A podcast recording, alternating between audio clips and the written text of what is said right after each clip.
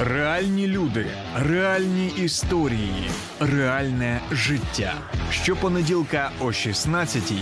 Проєкт «Загартовані».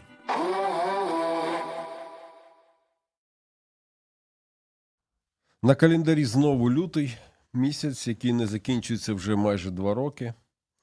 семьсот дванадцята доба активної фази вже майже десятирічної війни. Мене звати Євген Гольцов, і сьогодні є нагода підвести певні підсумки впливу цієї війни на світ. Мій гість – віце-президент аналітичного центру «Політика» Олег Лісний. Вітаю, Олеже. Вітаю. Знову нагадую і нашим слухачам, і нам, бо що ми в житті на «ти», тому я і пропоную, як вже не вперше, спілкуватись в більш, так скажемо, такій атмосфері спілкування. Я думаю, що ти, як завжди, будеш не проти, тому я радий тебе знову бачити. Навзаєм. Дуже хотів би почути твої аналітичні висновки, але давай почнемо з того, що на минулому тижні відбувся міжнародний круглий стіл «Наслідки російсько-української війни для світу». Там були дуже цікаві експерти, багато фахового аналізу, прогнозів. Ти один із організаторів цього заходу. Я дякую тобі. І я знаю, що це не вперше. І я знаю, що те, що, скажімо, до цього там обговорювалось, дуже багато речей, ну, наприклад, в минулому році, воно було підтверджено в цьому році самим, самими подіями, які відбувалися. От дуже було б цікаво почути, вперше, по-перше, що ця війна змінила в світі за минулий рік, на твій погляд, чи справдились якісь твої прогнози, які, наприклад, ти мав рік тому? Війна змінила світ, капітально змінила. Чому? Тому що це все... Да, дякую. Це все про глобальність. На цьому столі, я, я ж сказав, коли там розпочинав, що колись ми мріяли про те, що про нас говорили. Але не такою ціною. І слушно, не пам'ятаю, хто із гостей додав, що щоб нас ще й чули. Це дуже важливо. І от в мене складається враження, що нас чують. Чують, але ще не так, як би нам хотілося. Тобто хелп вони чують, десь нам допомагають, але не чують нас в тій частині, що треба будувати стратегію «Світ після Росії». Оцього вперто не чують. І таке враження, що коли ти про це говориш, ти виглядаєш для них якимсь маргіналом, як це, ніж та без Росії жити можна, да? І я не втомлююсь уже, ну, деякі, ну, десь років з десять це точно, е, обстоювати цю думку, що не, не страшно жити без Росії. Не страшно. Без такої жити безпечно.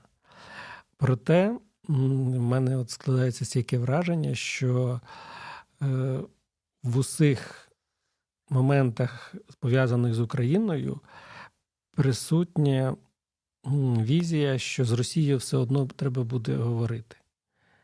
І тому не роблять таких речей, які ж жорстких, наприклад, не дозволяють нам використовувати зброю, скажімо так, іноземного виробництва по законним військовим цілям на території Російської Федерації. От, а чого? Там є фобія. До речі, я для себе сформулював, що це ірраціональна фобія, яка показала вже останніх два роки, вже скільки було червоних ліній, вони перейдені, і все одно Захід боїться. Ну це якесь зовсім ірраціональне. Тим більше, якщо скласти весь Євросоюз, умовно, да, і порівняти з Росією валовий продукт, якщо його загальний зробити, економіка, озброєння, ну все ж в рази краще, в рази більше, але вони бояться. І от що не змінилося, не зник страх, але він якісно став іншим. Тому що на початку тотально боялися. Будь-яка червона лінія, чи, ну, яку, перша, яка була, така ж відома, не можна бити по Кримському мосту. Не можна. Чого? Не можна. Путін вдасться до тактичної ядерної зброї. Да? Я прекрасно пам'ятаю, як іноземці про це говорили. Потім пройшов шок. Потім не можна було по території Криму завдавати удари, тому що ну, Путін же вважає її своєю територією.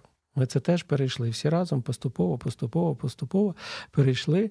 І зараз для мене найбільше відкриття – це те, що, ну як відкриття, в лапках відкриття, що Європа на другий рік повномасштабної війни в один непрекрасний момент, тому що там, де війна прекрасна, нема нічого, крім наших воїнів, вони побачили, що це в Європі відбувається. До цього не бачили. Таке враження було, що навіть деякі поляки думали, що це десь за морями, океанами. Да? Зрозуміло, Сполучені Штати там зрозуміли, що це далеко. Але до чого це підштовхнуло? Що сталося? Тим, що почали боксувати Сполучені Штати. Да? І Європа змушена робити це. Ще одна теза, що Європа усвідомила, Європа змінюється, теж була піддана, моя теза, да? була піддана Ігорем Челенком сумніву, ну, на його думку. Да? Він каже, а, ну, тому що він більше, як на мене, він прагматик, і він, як соціолог, як експерт в економічній сфері, він, на відміну від мене гуманітарія, він цифри бачить. І він каже, а валовий продукт, частину валового продукту кожна ця країна виділила на допомогу Україні. Хто виділив? Країни Балтії. В левову частину. Набагато більше, ніж просять. Якщо не помиляюсь, лунала там нуль цілих двадцять п'ять сотих від валового продукту. Якщо кожен віддасть на захист, ну, на допомогу Україні, це буде колосальна сума і колосальна допомога. І от тут з'явилася інша думка, да? Що, значить, пройшло усвідомлення, але не прийшов намір саме впрягатися в війну як союзники. І в мене таке враження, що Захід боїться слова «союзники». І мені неодноразово мене поправляли, казали, ні-ні-ні, ні-ні-ні, партнери, партнери, партнери не воюють. Союзники будуть змушені ну, воювати. Да, слухай, така от партнер-союзник, да, нібито в чомусь вони... Ну... Має щось, мають щось спільне ці слова. Я маю на увазі в сенсі своєму. Ну, позитивна конотація, да. Але можна перекрутити в будь-який бік, ну, в той, який, скажімо, більш вигідний або більш такий прагматичний бік в цьому сенсі. Ну, слухай, ну, з, з приводу Штатів. Не так же вони й далеко від Росії. Ну так, як, як з'ясувалося, що Аляска, верніть взад, як, як да, співав да, товариш Любе. Тобто, знаєш, там ну, в деяких місцях, мені здається, відстань десь ну, подібна до відстані між Харковом та Білгородом. Десь, десь, десь так. Ну так, і головне, що ця війна показала, що світ дуже крихкий і він малий. І, на превеликий жаль, от, наприклад, беремо електоральну цю активність цього року, да? Я вже сам собі, сам себе буду цитувати, що немає жодних виборів без України, ну, щоб не говорили, не впливала. І всі вибори впливають на Україну. Це, це просто такий збіг обставин, що він має закінчитися якось епічно. Ти маєш на увазі, що немає жодних виборів, в яких би це не було, ну, скажімо, аргументом за або проти когось так. із претендентів. Особливо якісь... в великих країнах, на превеликий жаль, спекулюють на цій темі. Тобто нас використовує як привід для того, щоб вдарити свого опонента так, щоб він не піднявся. Або, може... Нам ще не лякають хоча б, ні? Ти знаєш, а вже, це... вже ж уже лякали, ж уже ж лякали. Да? І, і чим тільки нас... Ну, нами лякають постійно, тим більше, що простих росіян. Що... Ну, хоча, з іншого боку, вони якось дуже дивно. Загадочна руська душа, начебто е, нас і немає, вони вже з НАТО воюють, а начебто і є. Ну, це ж, розумієш, все ж таки, це... пропагандистські вже кліше, наративи, тобто це вже такі речі, які застосовуються або для певних цілей, або для виправдання е- якихось дій. Ну, я хотів би трошки, знаєш, відійти від от таких просто сухої аналітики, такої, що от, там така країна, така країна.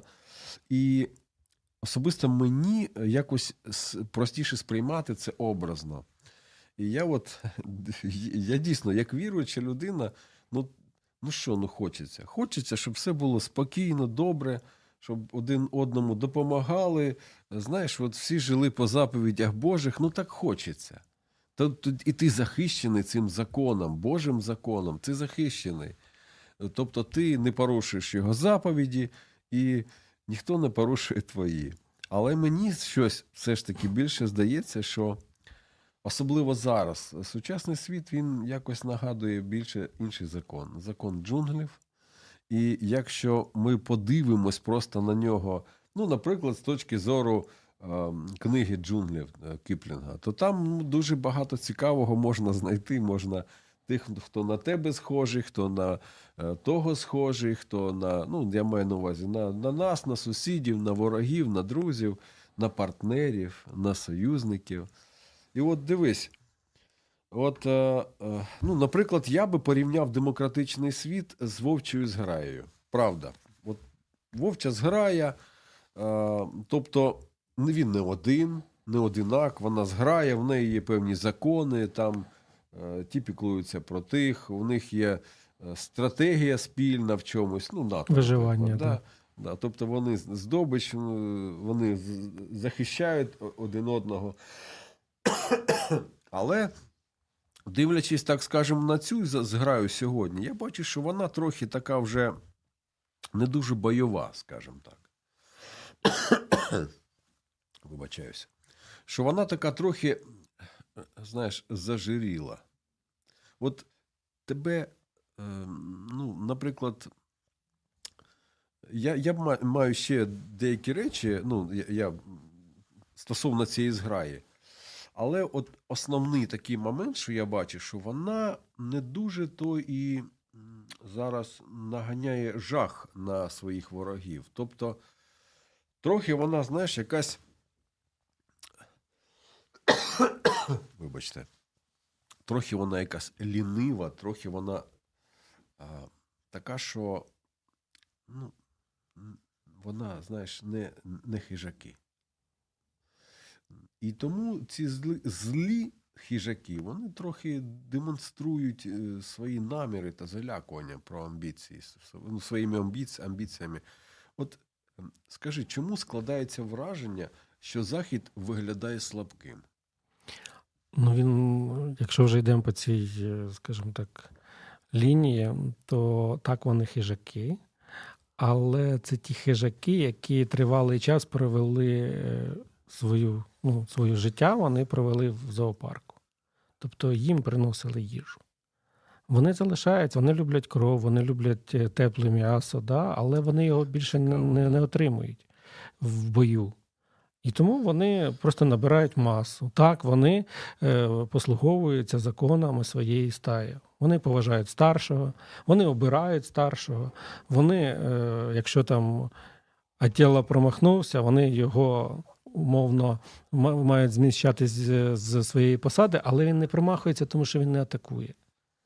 І тому, в принципі, всіх все влаштовує. Тобто все, от в вісім ранку приносять м'ясо, там відкривають вольєр, виходить дуже-дуже-дуже-дуже велика територія, яка огорожена. Туди не заходить ніхто, крім тих, хто їм допомагає.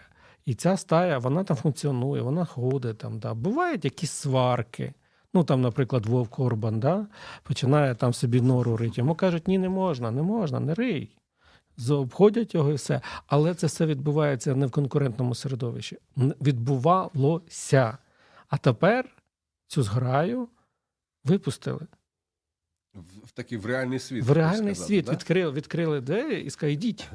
Ідіть, вирішуйте свої питання. Ви ж вовки.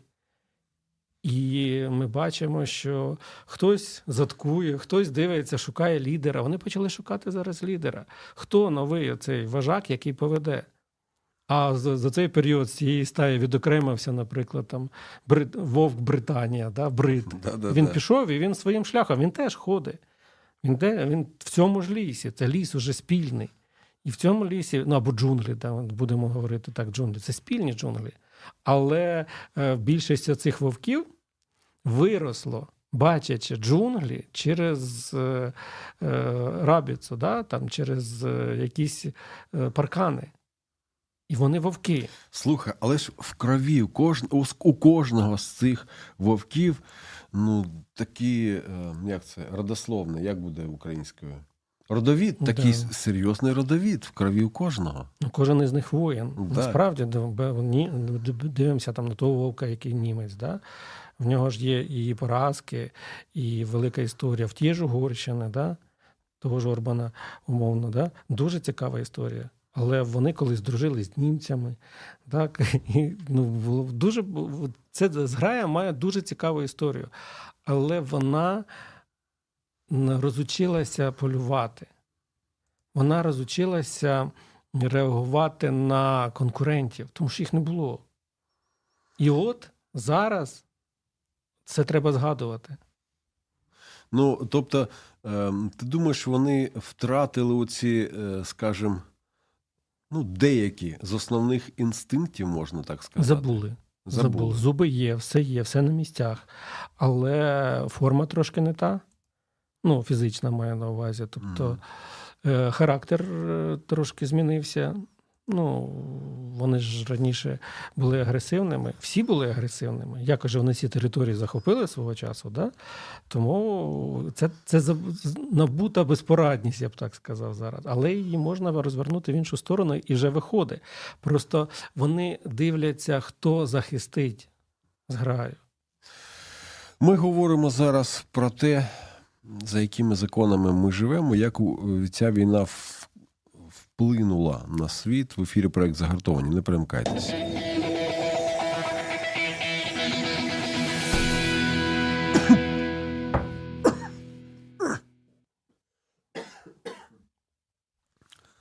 Вибачте.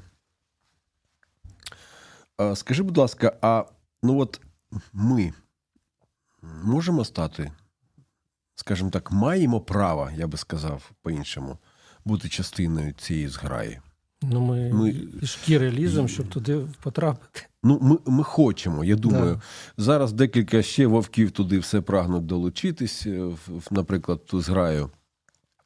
Але все одно, ну, там же ж підвищуються вимоги, знаєш, зараз, мені здається. І от ми, ми відповідаємо певним вимогам цієї зграї? Базовим. Не знаю, як у вовків, а у людей є така... класна штука, яка все пояснює. Політична воля і політична доцільність. Ця зграя формувалася виключно за таким самого початку. Краще торгувати, ніж воювати. І тому, коли треба, коли це необхідно цій стаї, брали туди, ну, таких вовків, які нечистокровні. Ну, так. Але треба. В стаї не вистачало, там, умовно, голів. Треба взяти декілька голів нових для того, щоб, ну, можливо, для того, щоб розрядити кров, змішати, отримати якийсь інший вигляд. Можливо, для того, щоб стало більше кількісно. Тому я вважаю, що ми не повинні думати про те, чи ми відповідаємо, чи ні. У нас є мета, у нас є серйозний виклик, і нам зараз треба вирішити всі питання за один раз. Тобто і вступити в Є С і НАТО, і перемогти Російську імперію, і зберегтися як держави, перепрошитися і стати однією з найкращих в цій стаї. Тому що у нас іншого вибору немає. Або ми це робимо, і про нас складають пісні, фільми, знімаючи років сто - сто п'ятдесят, або про нас знімають теж фільми, і співають дуже такі, знаєте, плаксиві пісні про те, що ах, який народ був, да? Але не зміг це зробити. Тому нас... Ну, слухай, ну але ж у нас також є родовід, у нас також є генетична пам'ять, у нас також є історичне е, минуле, як, яким ми пишаємось. Тобто, я думаю, все ж таки про це не треба забувати. І це, мені здається, навіть, навіть більше, на мій погляд, земля, той чернозем, на якому ми живемо, ці території, я думаю, що ну, нам же ж, скажімо, досталось не просто, що от беріть, живіть де хочете. Ну, нашим колись пращурам. пращурам да. Ні, ну це полита густокров'ю, ця, ця земля. Відвойована, я думаю, да, захищена, захищена, відвойована, повернута. Але ж вона є основою, основою і проблем. Чому? Тому що нам дуже не повезло сусідам.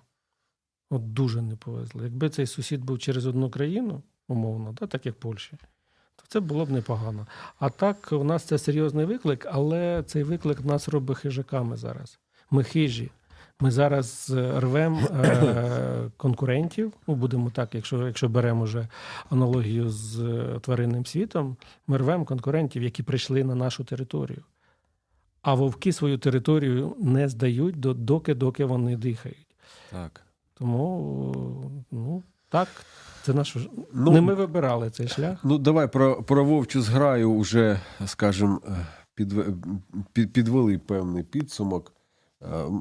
Ну, мені це порівняння, до речі, дуже багато чого пояснює. Пояснює про нас і пояснює про, пояснює про ну, скажімо, цілі і стратегію, яку можна і потрібно використовувати. І навіть про певні елементи нашої поведінки. Але давай тепер про виховання, про закони. Ну, от, знову-таки, повертаючись до Кіплінга, повертаючись до його книги «Закон джунглів», там був такий персонаж, як Мауглі, і от ведмідь його навчав. Він сказав, от дословно, чи я цитую дослівно, ведмідь йому, Балу, каже, «Я навчив тебе закону джунглів, спільному для всіх народів джунглів, окрім мавпячого народу, що живе на деревах. Вони не мають закону. У них немає своєї мови, там, ну, все таке інше. Далі. Це абсолютна випадковість, наприклад, якщо це може про когось зараз нагадувати. Це, Кіплінг про, те, про це ніколи не писав. Ну, тоді, я думаю, не планував якусь країну так називати. Але я от дивлюсь, що все ж таки ну, є певний свод законів, якому, по якому живе цивілізоване суспільство. Ми також живемо в такому, в такому, за такими законами. І, наприклад, бачучи вже цю війну, навіть коли ти очі, очі заплющуєш і нічого не хочеш бачити, або вуха закриваєш, щоб нічого не чути, ти все одно вже не можеш пройти осторонь того, що в нас дуже багато загиблих, що в нас люди скалічені з полону повертаються, скільки загублених, безвісті зниклих людей. І ти розумієш, що країна, з якою ми воюємо, вона не дотримується законів. Просто не дотримується. І от як можна впливати на тих, хто не дотримується ніяких законів? Ну, Кіплінга там чітко зрозуміло, як треба. Там був удавка, якщо не помиляюсь. Він вирішив це питання дуже-дуже-дуже просто. Він просто їх з'їв. А в нашому випадку не має бути імперії. Треба вчитися жити після Росії. Я не за те, що там, як в тому старому доброму анекдоті, що побудувати бетонну стіну і залити все цим бетоном з усіми там, хто є, і забути про це. Ні, там же ж поневолених народів. Це ж в'язниця народів.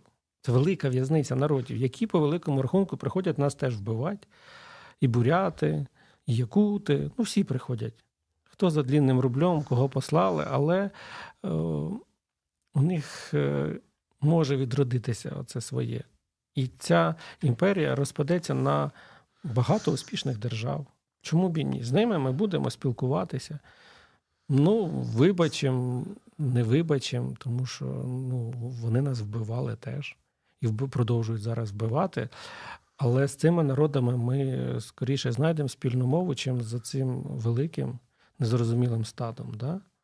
Яке не має своєї мови, постійно краде щось, крадеш, території краде, знущається, ірраціонально зле. Тому що якщо подивитися інтерв'ю з хлопцями, які повернулися з полону, там б'ють ради того, щоб бити. Да. Тобто отримують задоволення від цього. Да. Тому тільки так. Якщо піднятися трошки вище, ніж це стадо, стая, або там зграя, а от е, піднятися в політологічний, можливо, е, там аспект, то повинна бути поразка, приниж... поразка, покарання, приниження, ну це все, і тоді покаяння. Якщо зможе це стадо, чи там, я не знаю, НАТО пройти через це все, як свого часу Німеччина пройшла, ну, тоді, тоді ми можемо щось змінити. Тоді в них з'явиться там і мова, і розуміння, і все. Але має бути тут жандарм, який навчить цьому. Німців навчили. Так, вони. І я, наскільки розумію, там же не тільки те, що їх повезли в концтабори, показали, що наробили, да? Не тільки це вплинуло. Просто, що знайшовся той, хто нав'язав е- правила. Тобто цю книжку, яку всі читали, всі підписували, умовно, цей закон джунглів, і ми повернули, сказали, ось ваше місце тут. Тут. Зрозуміло? Зрозуміло. Тоді йдемо далі. Якщо не зрозуміло, ну, тоді біда-біда. Ну, ну, дивись, от ми зараз читали, наприклад, про цей мап'ячий народ, який живе на деревах, і він далі пише, що у них немає своєї мови, тільки крадені слова, які вони переймають у інших, коли підслуховують. І підглядають, і підстерігають, сидячи на деревах, їхні звичаї, не наші звичаї. Але, дивись, ну от в тих же джунглях є е, хтось, хто живе там собі окремо, в норах, або хто навпаки високо літає, або просто такий великий, що його краще не чіпати. Він собі там свої справи робить, і він знає, що його просто так чіпати ніхто не буде. Навіть якийсь дуже злий хижак.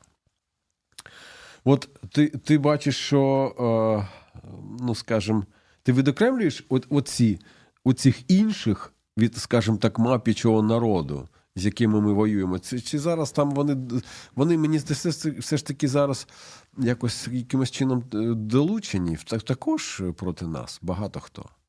Ну, там є різні тварини, але в джунглях є одне місце, де ніхто не воює. Це коли всі приходять пить воду. І це той момент, це така структура має з'явитися, в якій можна говорити.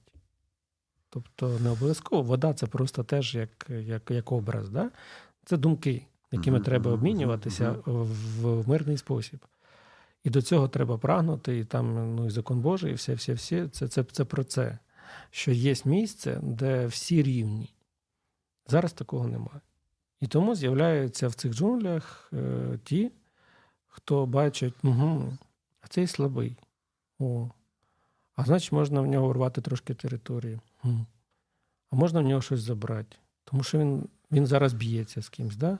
А його там умовно нора чи ще щось залишилася, е, бо кіша без господаря, то я залізу туди попорядкую. Це не обов'язково якийсь хижак або ще хтось. Просто теж така тваринка, яка хоче на цьому погріти руки, ті свої лапи. І це нормально. Тому що в такі періоди якраз і ми можемо з'ясувати, хто нам друг, а хто ворог, і взагалі, що відбувається в світі. Тому є в нас великі тварини, які вважають, що на них ніхто не нападе. Але це ж ілюзія, насправді. Mm-hmm. Це ілюзія, до... або ці великі тварини думають, що вони в будь-який момент можуть напасти на кого завгодно. Це теж ілюзія. Тому що, якщо там колись був дуже класний фільм з приводу про, про динозаврів, ну, як, як ми бачили це mm-hmm. все, ми малювали, там, не знаємо, які вони були, але всі точно знають, що вони такі, так, або такі. Так, так. Свідки... І там тиранозавр був. Самка, яка там всіх тероризувала реально, ну, і всі боялися. І от вона на черговому полюванні зачепилася за якийсь корч, і він її проткнув там частину тіла, і вона, вона була ще жива, але вже не рухалась. І до неї зійшлися всі, кого вона ображала, і почали її поступово їсти з того боку, де немає зубів. Тобто вона відчула все, що в неї було, з нею робили, її просто з живцем з'їдали. А в неї була ілюзія, що вона може напасти, що коли завгодно, що на неї ніхто не нападе. Тому, умовно, є в нас такі там велика тварина, не знаю, яку, яку Кіплінга її показати. Це Китай, наприклад. Це такий дуже потужний звір. Але, знаєте, в мене, от, до слухачів, в мене таке питання є. От Росія себе проявила у війні з Україною як не дуже успішна держава, не дуже ефективна. І тому в мене викликає ну, природнє питання. А ми впевнені, що в Китаї все так гарно, як ми пишемо, як ми розповідаємо, що там все на тисячу років, що вони там просто їх, а їх хтось, оцього велику тварину, хтось е, взяв і там трошки хоч потрусив, хоч раз. В якій останній війні вони вигравали, да, або ще щось. Тому це світ зараз, він змінюється повністю. І показує всіх от таке враження, що от ходить якийсь там злий актор, який з усіх зриває маски. І цими масками іноді дуже страшні обличчя, а іноді дуже добрі. Так, бачиш. До речі, дуже сподобалось мені це порівняння з тиранозавром. Ми говоримо про те, який вплив має ця російсько-українська війна на світ. В ефірі проект «Загартовані». Не перемикайтеся.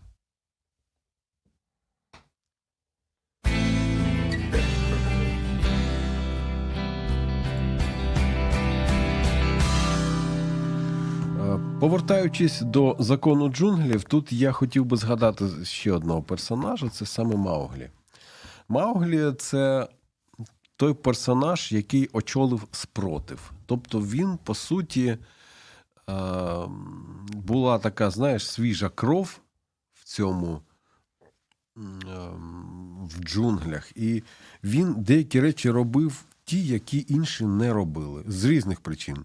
Хтось не думав, що так можна, хтось боявся так робити, хтось не мав е- таких якихось особливостей, е- можливостей, характеру для, для цього, але він мав, йому довелось, бо якби не він, то його.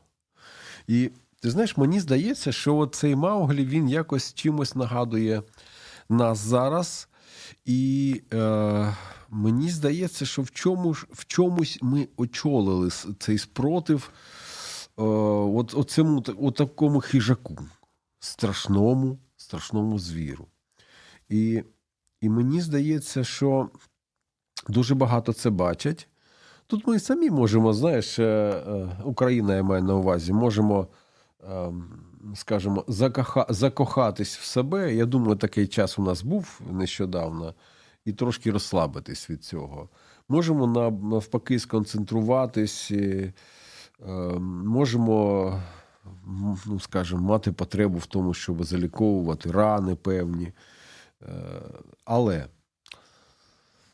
скажи, будь ласка, от що, на твій погляд, нам потрібно для того, щоб вистояти в цій боротьбі та перемогти?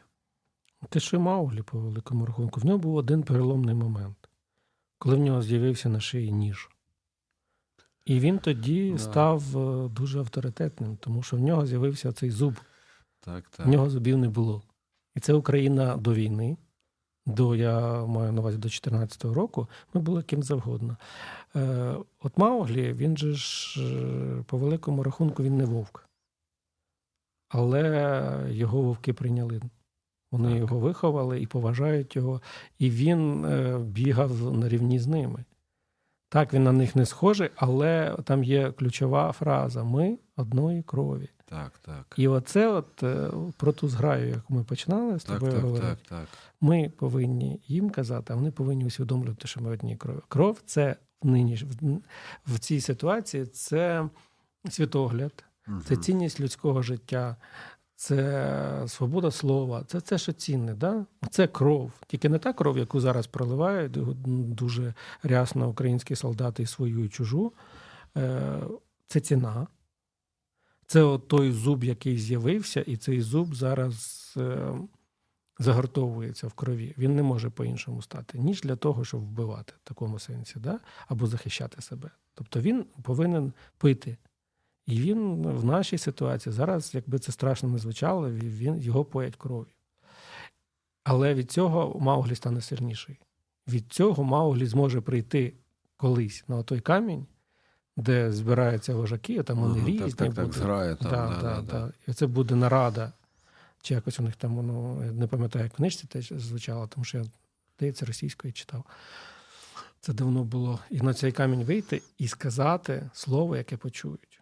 Чому от ми зараз робимо цей місточок між тим круглим столом, про який я казав, і про те, що сказав, сказав Ігор Челенко, до речі, щоб нас чули.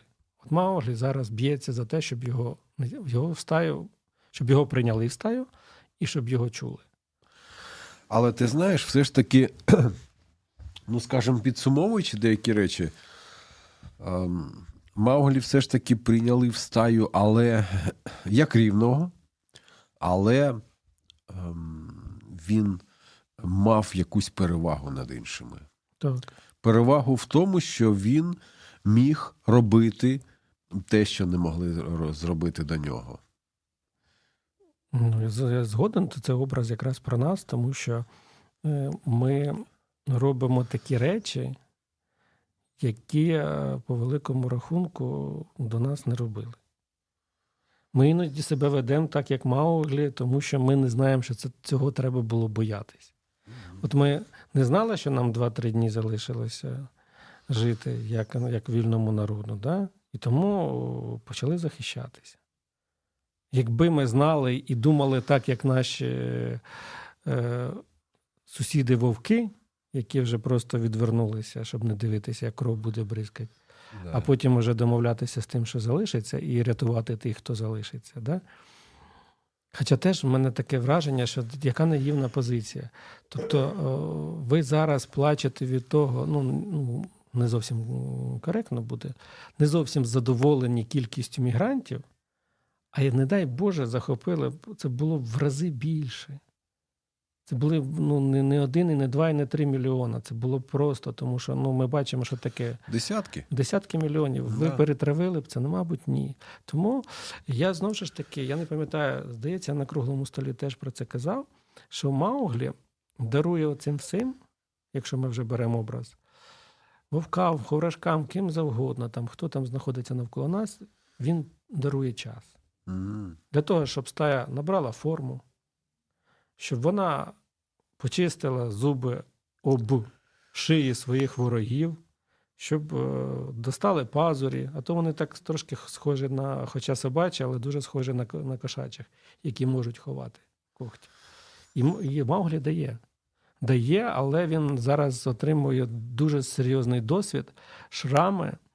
Іноді він падає без, знесилений, але він загартовується. Тому що в нього немає вибору. У нього немає куди йти. Він прийшов. Ти знаєш, мені ще здається, що він дає їм приклад. Ну, от тоді. Приклад не боятись. Приклад йти вперед. Приклад того, що ворога можна перемогти. Цього дуже страшного звіра можна перемогти. Не дивлячись на те, що не, він е, не підпорядковується законам.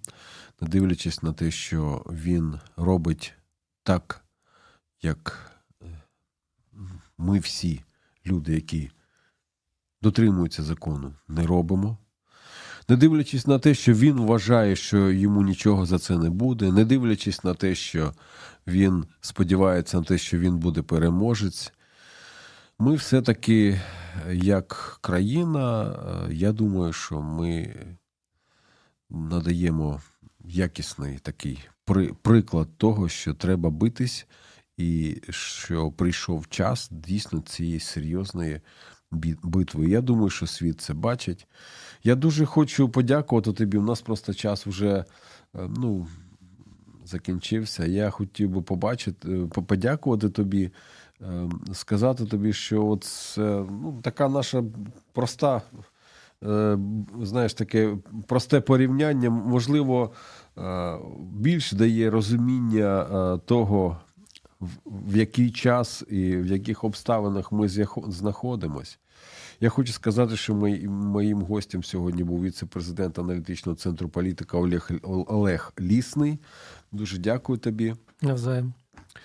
І ще наостанок просто хочеться додати, що нам не треба спілкуватись, водитись, як пише Кіплінг, з тими, хто не дотримується законів. Він пише, вони бовтають і хваляться, ніби вони великий народ, і задумали великі справи в джунглях, але ось впаде горіх, і вони вже сміються, і все забули. Тому я впевнений, що приходить розуміння простої істини з закону джунглів, ніхто у джунглях не водиться з ними. А нам головне не перетворитись на таких, щоб з нами не водились. Це був проект «Загартовані». Мене звати Євген Гольцов. Шукайте нас в соцмережах, слухайте на хвилях Радіо М. Тримаємось, гартуємось та підтримуємо один одного.